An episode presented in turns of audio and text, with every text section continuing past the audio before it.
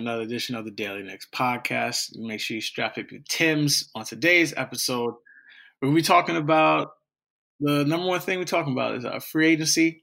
Uh, what are we going to expect coming this Sunday? Who do we expect to be on the roster? And what exactly will this team look like coming opening day? And yeah, got my boy John in here. We're just going to sit back and uh, chop up about it. What's going on, man? How are you? I'm great. How are you? How are you doing there? Um, you know, uh, I, like I said, I just I just got done recording a pod with Chris Iseman, um, who covers the team, and he's like, I would advise everybody to just go out and get off Twitter and like get out of the house if you can. If you're off from work already, it's like what three o'clock. Um, for the next two days until it's you know five thirty or, or whatever six o'clock on Sunday night, and I thought that was good advice. yeah, no, man, I agree. I saw your guy JB got suspended. That might have been, you know, I'm telling us all to chill off. Yeah, talk about yeah. timing, right? Yeah, no, it was it was some old some old copyright stuff, but we're we're working on it and uh hopeful that uh it's a it's a short term. Yeah, don't thing. worry. It'll be so poetic that he's the person that breaks the news as soon as his Twitter account gets uh gets unhacked that uh Kevin Durant's coming to the Knicks. yeah. Yeah. But uh, yeah, obviously, you know, like like you said, we can start about just like the reports. And for me, like I knew once June, I guess 10th, 12th, basically kind of when the finals ended. And this was just going to be what we are going to talk about the entire time. And I've gone from, I've stayed steady, I guess mostly just because I haven't allowed the white noise, good or bad, to affect my uh, personal standings of, of how I view this team. Okay. Um, there's only smart. yeah, I know that. I know. I feel like I'm not in. I'm the minority. I don't feel like a lot of people are like me. Like I said before, I don't know if I was talking to you about this, but I was talking to this on one podcast or whatever. There's only, and I truly believe, there's only one way to screw this up. One way, and unfortunately, it's from being reported about the multiple ways that the Knicks can, can screw it up, and that's by signing guys like Terry Rozier and um, Harrison Barnes. I don't know if you saw, but Sacramento oh, I, I saw. give him ninety million dollars. It's that's it's a staggering amount of money, um, and it, I saw it because I actually I wrote about this you know yesterday for for our newsletter, and I was like, you know, tip like fans. I, I think the same way as you. I'm like that. The only way you screw it up is by signing bad contracts, and I think sometimes though we we conflate um, long-term contracts that may even be for you know a, a, little bit of money with bad contracts. And it's just you know and the reason we do that is because it, it you look back through the history of free agency the last 10 15 20 years and it's like yes most of the deals that are four year deals and back when you could make five year well you could still do five year deals if you're re-signing with your own team like most of them are bad but it doesn't it doesn't necessarily mean that a long-term contract has to be a bad deal. Now, do I think Harrison Barnes for ninety million dollars is not the best expenditure of assets? Absolutely, um, but it just it reminded me of that and the thought that like it's not the concept that's itself is flawed. It's the way the concept is executed and the fact that teams most of the time can't help themselves. Yeah, I agree. It's just like it's money in their hand is burning and they think they have to spend it. Um, throughout the time. But we can we can dive into the most I guess I the thing that got me the most irate, even though I've been trying to keep my hands away from believing everything, is the Demarcus Cousins piece. Now, before I go off on this, the first thing I'll say is I do not believe this is going to happen. Not not one chance. There hasn't been any inkling of Scott Perry or Steve Mills being this stupid. Now, I will say Steve Mills signed Tim Hardaway Jr., but I don't believe that they will go down this route. So I'm With curious, that, what what don't you like about about? Do you just don't, don't like him as a player, or? So I'll say uh, so. I'll say two parts. A, yeah. I never was a fan of him as a player. Okay. But besides that, like I think this would be a horrible idea because a, why would the Knicks sign a player who forget the fact that he has two extreme lower body injuries is 29 years old. He's over 300 pounds. He's terrible with the media. He isn't as good as he used to be. He only put up good stats on a bad team, except for what two months with New Orleans, and then they got better without him. Besides all of that, the idea that you are going to sign someone to take minutes away from your best player makes no sense. Now, I started seeing someone try to say like, "Oh, this will be like Anthony Davis and him, where you put Mitch and him together." That's a horrible idea. Mitch is best around the rim. So one of two things are gonna, one of three things gonna happen. A, Mitch will have to play on the perimeter, which I'm not saying he can't play on the perimeter, but it's going to be a lot easier to get to the rim if he's in the on the perimeter and Demarcus is in the paint. Same thing if you flip flop them. If Mitch is in the paint, it's a lot easier to get around Demarcus, and then you just have Mitch come up to contest a shot. You just do another pass. You have an open three point shot that we saw all season around. Then the third thing is okay, you have to put Mitch on the bench, which I don't have to tell you why that's even dumber. So everything from the one year, the money, there's no benefit from the Knicks signing Demarcus Cousins. Um, so it's I'll I'll say this of the of the three names, I guess. Well, four names now because I'll throw Bobby Portis in there. Although, um, I I'll put that in a different cat category. The three prominent names that I think have gotten the most attention from from Knicks fans have been Rozier, uh, Cousins, and and Randle. Um, I uh, I'm gonna say this with a caveat. Assuming that it is, it would only be one year for Cousins. I of those, I don't. I'm not particularly in love with any of those three, as you know, it, it, as opposed to some other like less uh, sexy options like um, Thad Young, um, Derrick Favors, assuming you know he hits the open market. Um, you know, uh, even a guy like Taj Gibson, I know the spacing would be terrible, and he's probably not the ideal starter alongside Mitch either. But just like I think there's some some other options out there that are just they're not they're not sexy at all. Um, even Marcus Morris to a certain extent, but I think someone's going to pay him a lot of money and, and give him years. Aside from those, I actually mind Cousins less than Randle and Rozier, and and the only reason I really that's surprising. Yeah, and here's here's why. Um, I for one, it's it would only be one year, so then it's like okay, what what's the purpose of the signing? Like that's what you have to ask yourself ultimately, because if, if the purpose of it seems like if if they're making whether it's you know Boogie or Randle or Rozier whoever the signing is, they're making the signing because they have been spurned by the best free agents and have basically been sent a message like, look, we like we may like what you guys are doing here, but we can't we can't take like when I say we, I mean like the uh, KDs and and Kawhis of the world. We can't take the leap that you're automatically going to, you know, be a competent team on the basketball court. So they need to prove that they could do that. So whatever you think about what has to happen this summer or next season, they need to be better next year. Um, I don't think there's there's any question about that. So then it's like, okay, well, how do you get better? And then you look at what's left on the free agent market, and you could argue that you know Cousins is you know maybe the most talented player that you could get on a short term deal. Now, obviously, anybody who's ever watched basketball knows that talent does not necessarily equal the right fit. And that's that's I guess where I disagree a little bit because I think on offense it would work fine. Um, Cousins could shoot, I think, but again, there's a lot of risk, right?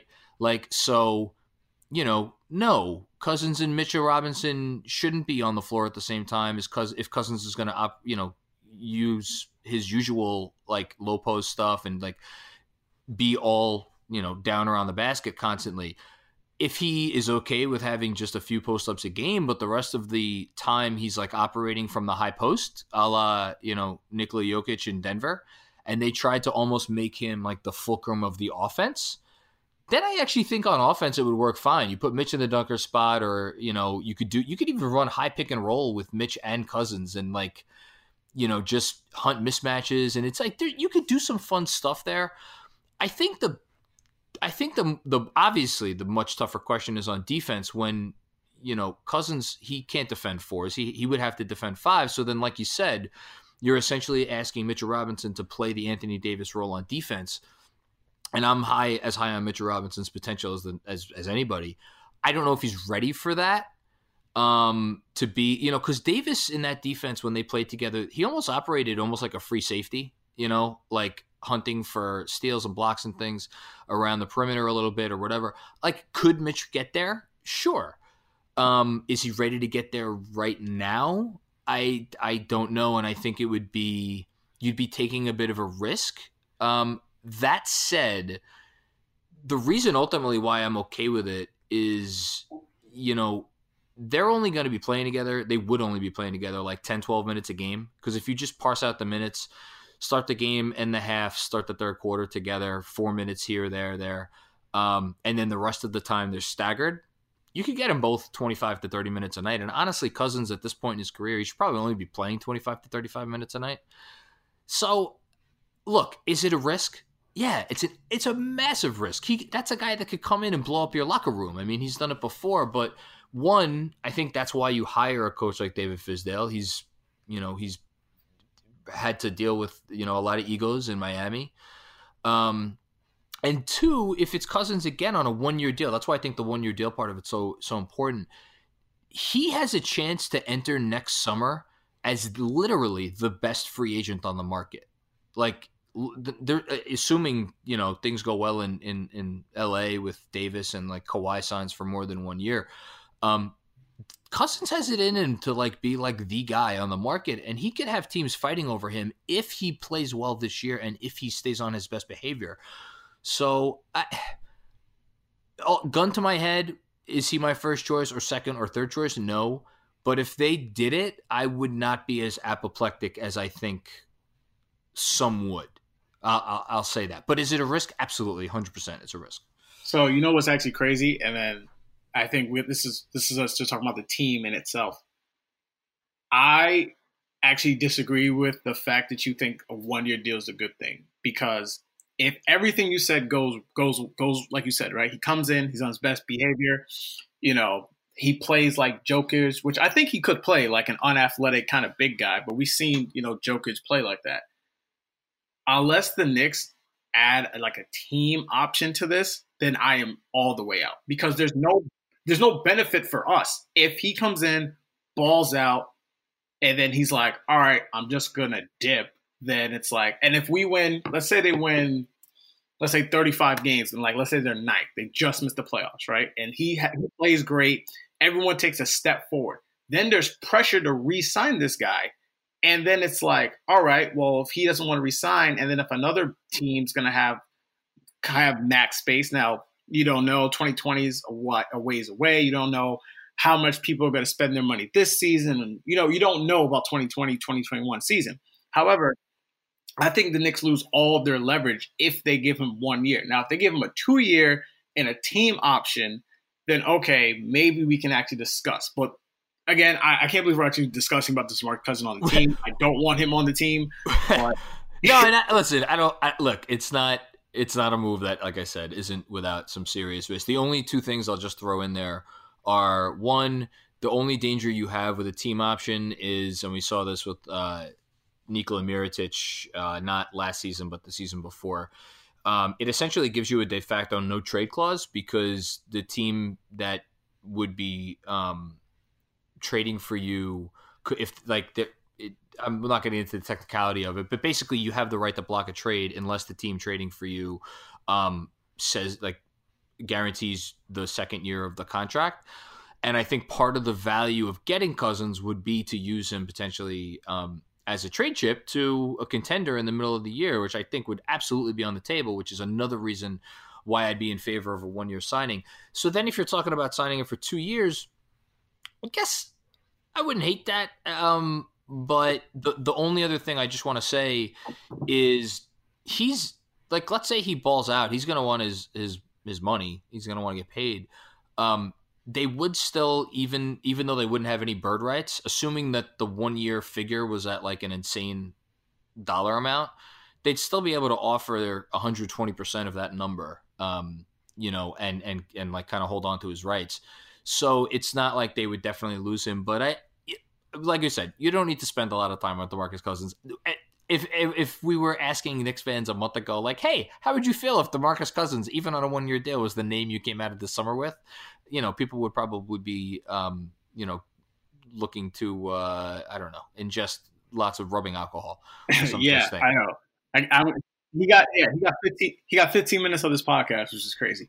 Yes, it um, is kind of crazy. Yeah, so I guess we can now just shift to now like the overall fact of the, like the reporting that's been happening. Sure. Throughout, so um, my my buddy, my boy Zach, he's a Nets fan. He comes on this podcast and we kind of like go back and forth just about like art, like the Knicks, and he talks about the Nets, and it's good because I I don't hate the Nets. I think a lot of their fans are getting weird, the ones that are you know exist. Um, but I do I do this this like idea that like everyone now in the media is like I don't want to say pushing, but it definitely feels that all of a sudden now the Nets are now the hot team that Kevin Durant should quote unquote go to because of a bunch of a bunch of you know whatever things. I hate Dolan, the Knicks, or whatever. It's easy to make fun of. You know, it's whatever. And you know, you see it. Like I don't know if you saw what Andre um sure, yeah. said. That's what... everyone. Yeah, everyone ran with the fact that he thought he was dissing the Knicks. No, he was just more making a kind of a joke, and he was talking about his play, like the, the people on his team, and people just ran with that, and he had to go out there and be like, "Y'all are just clout chasers." Like so my idea is like how have you felt like just the last i would say two weeks is just how like the coverage of this free agency particularly with the Knicks have, has gone? Um i think i think overall it's it's been okay. You know i mean when you're talking about like coverage i mean there's been there's been some, um, you know, as as the rumors have turned towards the Nets, there's been some of the, uh, you know, haha, the Knicks traded away their their best player in 30 years for cap space that they're going to use on on terrible players. Well, yeah, that's an easy joke to make, but if you actually think for more than um, 15 seconds about the situation, you know, and have a, a longer discussion about it, um, it's it's a lot more complicated than that. I'm not saying there isn't an argument on on for people who say that they they should have kept him or they should have done that situation differently, but um I as far as the Nets go, I mean, look, I p- fans get mad at me because I I think what the Nets are doing is great. Um and I think that they buried themselves out of a hole um that no arguably no franchise has ever put themselves in going back to like maybe the 80s with with the Cavs when they traded. They you know they had to change the friggin' rules of the draft to prevent their owner from trading away picks in consecutive years. Um, and they did a good job, and they they they were opportunistic, and they brought in a coach that developed a system that they and they went out and found players that could fit well in that system. Um, you know, they took a distressed asset in D'Angelo Russell and turned him into an all star. It's a you know kudos to them. I think LeVert's really good. Um, you know, but at the same time, I think it's, you know, I think it's interesting that we we talk about what the Nets have built and how what they've built is attractive to these free agents. And yet, if you look at their playoff rotation of those eight guys, um, half of them, um, including the best player in D'Angelo Russell, would be gone uh, to make room for Kyrie Irving and Kevin Durant. Now, that being said, if Irving and Durant decide to go there, well, you know what? Apparently, they're they're they care more about the mirage of what they've built than the actual nuts and bolts of it. Um, I I overall though I, I haven't been mad at the coverage. I I think if they don't get anybody, um, it's going to get ugly, and there's going to be some real. There's going to be a lot of Kristaps Porzingis revisionist trade history there's going to be a lot of anti Dolan stuff out there. Like as long as he he owns the team, nobody's ever going to come. And I'm not saying that that's not a conversation that shouldn't take place. Um, but I mean, if you look at where the Knicks were at this season when they traded Kristaps and like where they're at right now, it's like all we've ever wanted as fans is people who run the organization, um, run the team specifically to to have a process and have that process be sound and have like like for instance again you could hate the boogie cousins idea but the idea of like all right we're to bring in a really talented guy for one year as opposed to four years and try to like we're reacting to the market. The market dictates to us that we need to be better as a basketball team. So what are we going to do? We're going to try to get better as a basketball team without committing long-term money to something that might not work out. Like there's a process here now, and then they're sticking to that process. And I know I sound like a PR agent for the Knicks, but the fact is there's not a single move that I could point to that they've made over the last two years, you know, since the Hardaway contract. That's like I could say is like a bad move or a terrible move on its face. Like not everything has worked out, but I'm, you know, I feel okay. I feel good. Um, they just have to not do anything stupid. yeah, I, I, think that's everyone's like, oh yeah, they just don't have to do anything stupid. Um, yeah. No, like for me, I because I already know, like I, I know that, and I'm not this dude who's like, oh, you're just anti this or anti that. But there's people who stick to stock to talking points. It's like a good talking point when you talk about the NBA is to make fun of the Knicks. It just it just it's is. easy and it, it, it does easy. get like yeah, it doesn't it take a lot of work. It's like you want to cut your teeth in the media. It's like that's just a way to do it. But when people do that, the thing that gets me frustrated is when I look at like actual basketball people and they don't actually look at like the minutia of like what happens and like yeah, James Dolan's there. Yes, we all accept. No one here is defending that James Dolan is the best owner. I will argue that I don't believe ownership is much in play as to get free agents or keep free agents. I mean, Boston, they all keep telling me they have a great uh, owner and their two best players about to leave. So, do they have a bad owner now? Do they have a bad front office? No, but everyone likes Boston. You know what I'm saying? So it's like it's easier to, to come up with that. But they had a bad season and their two best players are going to leave. But no one's calling Danny Ainge bad. Yeah, and it's just like you know, look around the league. Um, Tilman Fertitta, a guy that bought the Rockets and um, was cheap about you know financing a team that should have been the second best team in the league this year, um, head and shoulders, and he didn't want to pay Trevor Ariza, and Trevor Ariza was gone, and then they tried to do it on the cheap with James Ennis, and they ended up ditching James Ennis for for cost saving purposes, and then they ended up losing in the second round to a Warrior team that, by all rights, they they should have beaten without Kevin Durant. You know, um, where's like there's no there's no pitchforks for for his head. Um, like you just said, what you said about Boston. Um, an allegation came out yesterday that the Mavericks hired a, a literal sex offender to be a scout uh, for them. And yet, you know, everybody loves Mark Cuban. He's a nice guy. He's fun. Yeah, fun guy. You know, it's all good. Bob Myers, just I, as we were recording this, um, I, I forget. I think Mark Stein may have reported. Yeah, signed a new deal with the Warriors. Yeah, yeah, great. Yeah, that's and he yeah, potentially you, could have cost the best player in the league a year of his prime. For a year, for the man literally altered the course of NBA history by sending a guy onto the court that by all rights and accounts, was poised to retire as one of the 10 greatest players to ever play. And if you don't believe me, look up the stats and the numbers and the accolades and all that. He was on his way. And now he's going to essentially miss two years of his career because the second year is going to be rough. And then who knows what he is after that. None of these people, um, and obviously we could point, you know, elsewhere to other other examples. None of these people get half of the grief that Dolan gets. And like you said, I'm not going to sit here and defend James Dolan. He is, by all accounts, one of the least self aware individuals on the face of the earth, let alone within the NBA. He says stupid things that he shouldn't say. He is um, petty.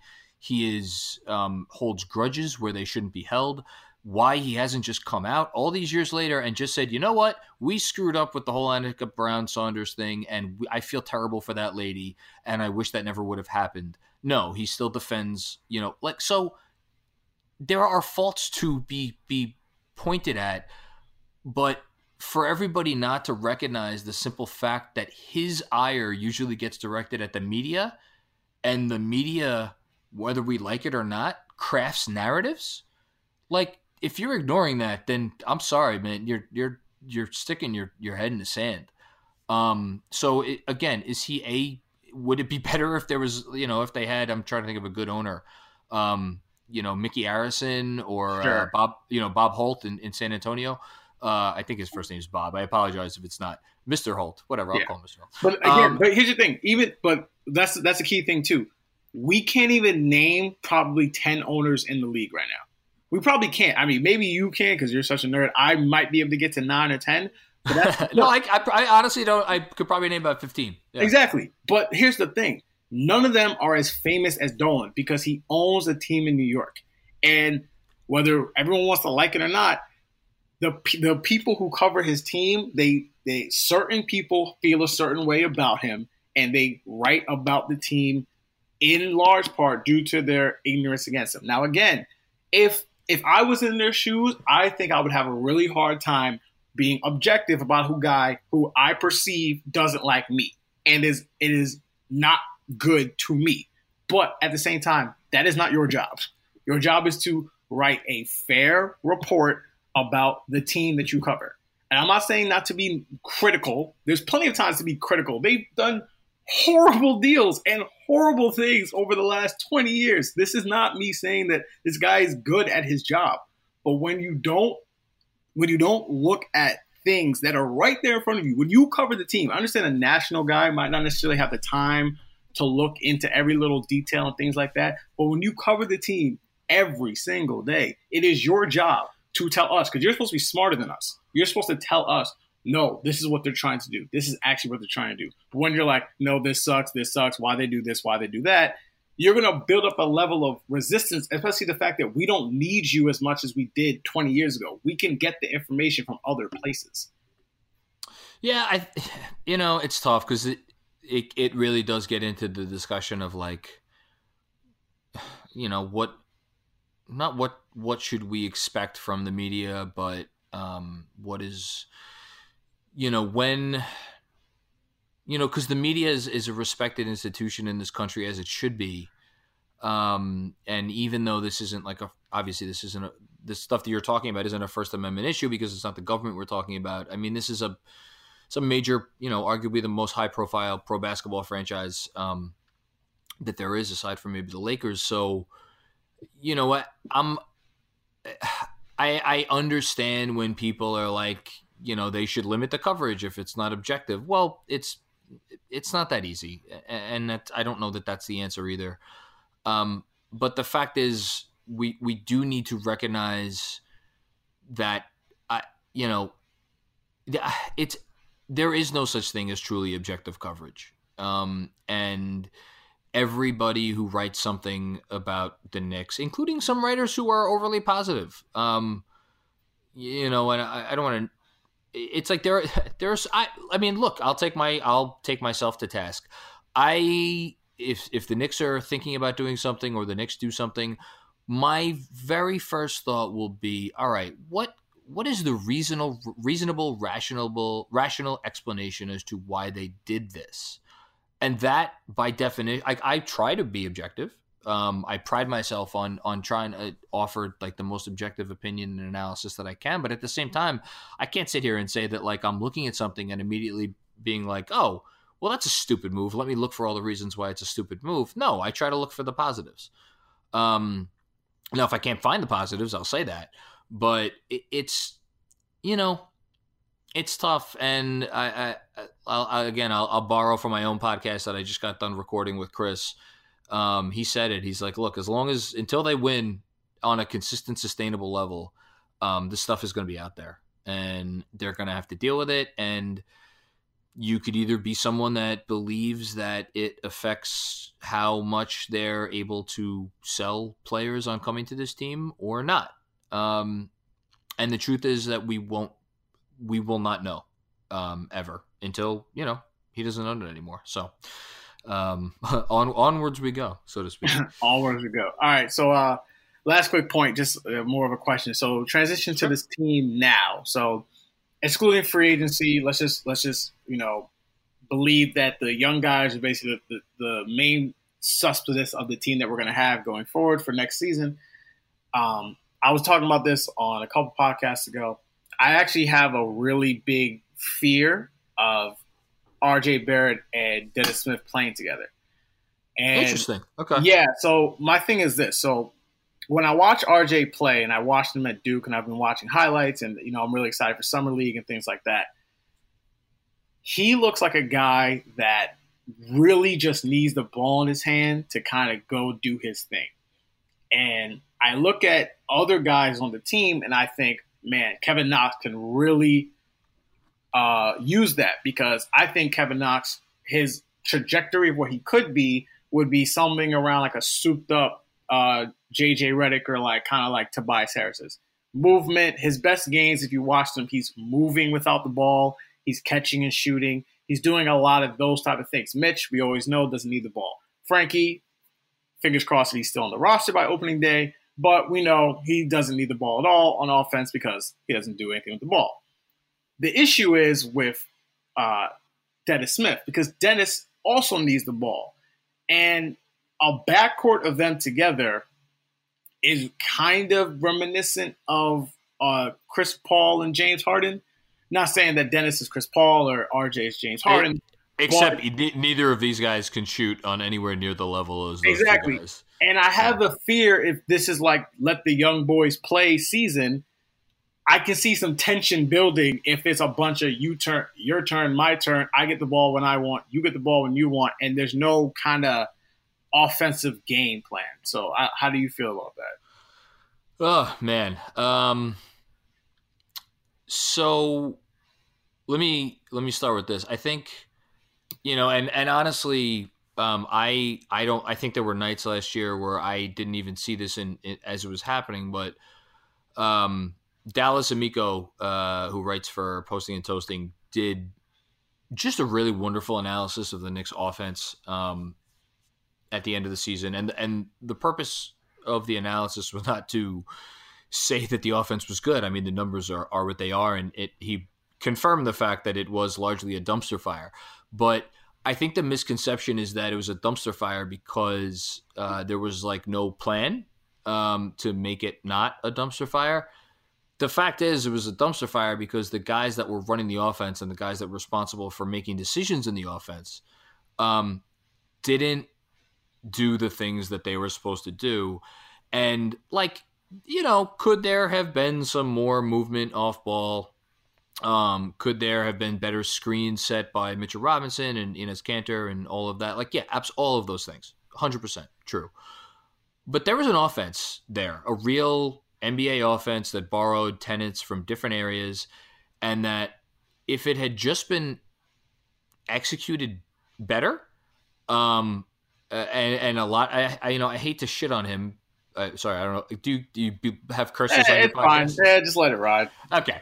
Um, I don't, I don't mean to poop on him. Um, you know, but a lot of this goes on Emmanuel Mudiay. Um, and captain. Uh, he, no, but he, you know, we joke about it, and, and guys get on me for like you know people on Twitter are like, oh, you're a hater. You just buy into all of the all of the the Mudiay hate for you know you do it for clicks. I'm like, well, no, because I watched, I have eyes, and I watched the games last year, and there's a reason why certain players, when they're in the game, it just doesn't seem like the team is playing cohesively. And he had stretches of real brilliance this year, and I don't understate that term. He like he won them a handful of games, but then there was the other 80% of the time where he just completely you know, was a harbinger of death for the offense. And I'm not saying Frank was much better because he was like too tentative, you know, and then Dennis Smith was only here for 20 games before he got hurt. So we really didn't see a whole lot of what he could do. He didn't have enough time to get adjusted into the offense. The reason I go through all of this, this diatribe is this.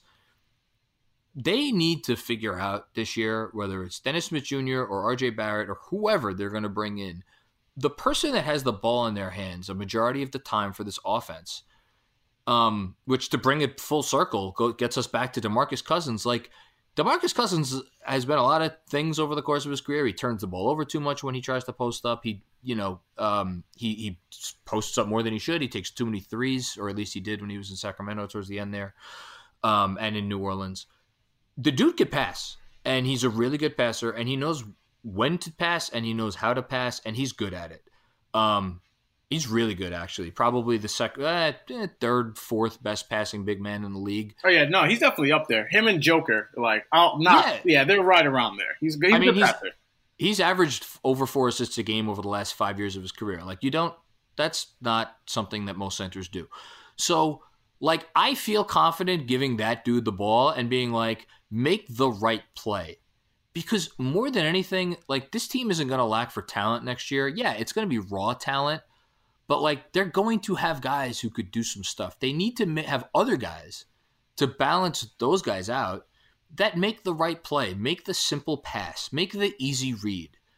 Um, and my single biggest question heading into next season, putting aside like you know if you add a, a superstar or something to this team, is like who's going to do that, and is it going to be Dennis Smith Jr. Because R.J. Barrett, we've seen that ability from him already at Duke. Like he could make the simple pass and the easy read.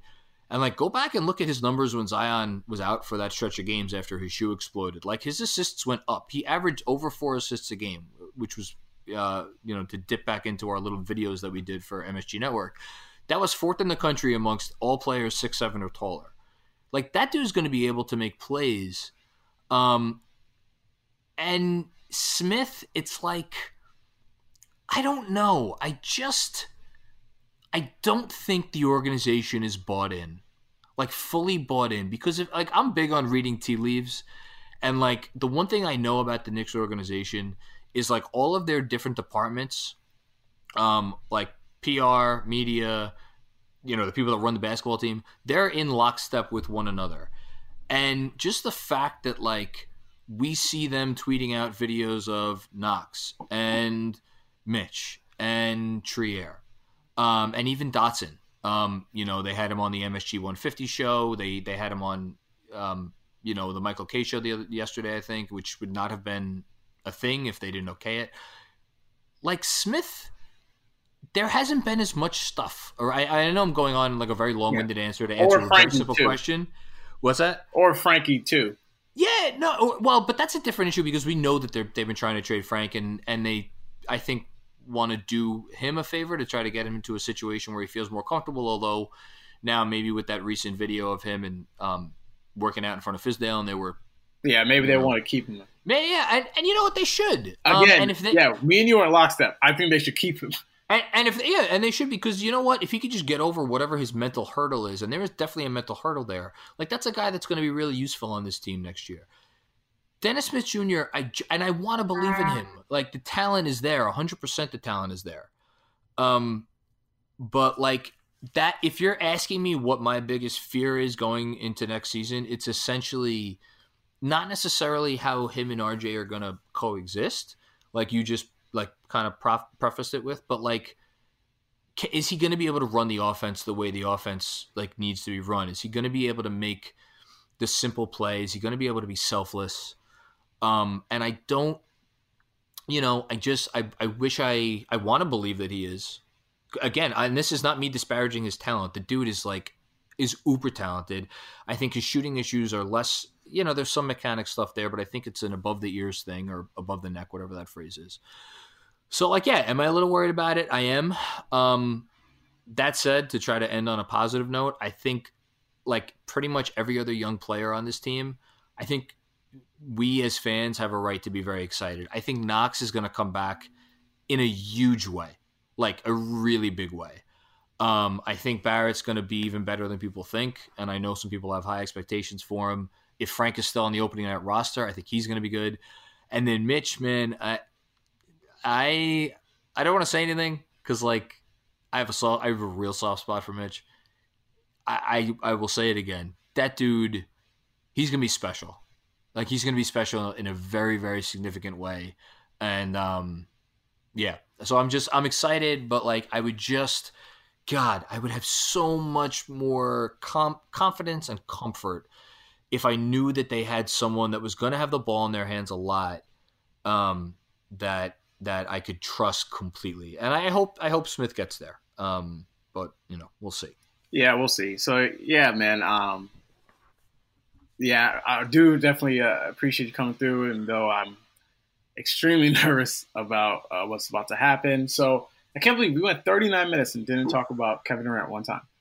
it's probably for the best. Yeah, it's probably for the best. So, um, yeah, man. Um, anything you want to plug before you know? Obviously, um, you know, free agency is going to start by the time this you know comes out, or maybe a little bit after that. Um, yeah, anything you want to shout out and plug? Um, No, not really. I mean, if you're listening to this uh, and you're not following me on Twitter, uh, follow me on Twitter. it's uh, JC Macri NBA. Um, if you're not subscribed to the Knicks Film School newsletter, uh, subscribe. There's a there's a link to subscribe to it um, in my uh, homepage uh, on Twitter, so you can find that. It's free. Um, we get it out Monday through Friday. I write something in it every day. There's um, a little rundown of all of like the news items of the day. Um, so yeah, that's it. And I just, um, you know, we'll see what happens this weekend. I, I'll, I'll say it again. I've said it a bunch of times. Just like a lot of Knicks fans feel, just don't do anything stupid. If you're gonna make a bad signing, make it be a one year deal or a two year deal um, and then it'll be fine. You could you could you could you could move on from those a lot easier than than anything. And it sounds like that's what they're going to do. So um, yeah. I have hope. So we'll see. Yeah, now man, appreciate it. Also, for a fun fact, apparently the Rockets have a Capela trade partner, and yeah, I saw that. Jimmy Butler. Listen, if the Knicks can get that, love it. Him and Eric Gordon, love that deal. I do it now. Do it now. I don't want Capela because I'm actually down on Capela's contract. I don't like. I, I see, but that's a guy that you can't play with Mitch at the same time. Like obviously, of course, he could be his backup. Yeah, but so then you're paying 18 million dollars a year for a backup, and that inevitably is going to decrease his value, and you're you're then tied to that guy for four more years. I'm I'm not. I am strictly in the camp of don't pay centers who don't do special things on offense. Um, I, like basically, other than Joel Embiid, Karl-Anthony Towns, um, Joke Jokic, um, there's like literally no other center in the NBA that I think is worth um, paying big money to. So if you're gonna if there if there's some kind of a deal that gets them Eric Gordon's expiring contract, essentially for free. And if they have the caps, like, yeah, I'd love Eric Gordon on this team. That'd be great. Um, I don't want any part of Clint Capela. PJ right. Tucker, though, PJ Tucker, I would drive to Houston to pick up PJ Tucker. Yeah. That dude is just like you want like we were talking before about like what types of players do I ideally want on this team next year to surround these young guys with? Like give me PJ Tucker. Give me 3 of PJ Tucker and just put him at any position they need on the floor. Like that would be great. I would love that. But For real. But yeah, man. All right, this is the Daily Knicks podcast. Thank you guys again for uh, listening.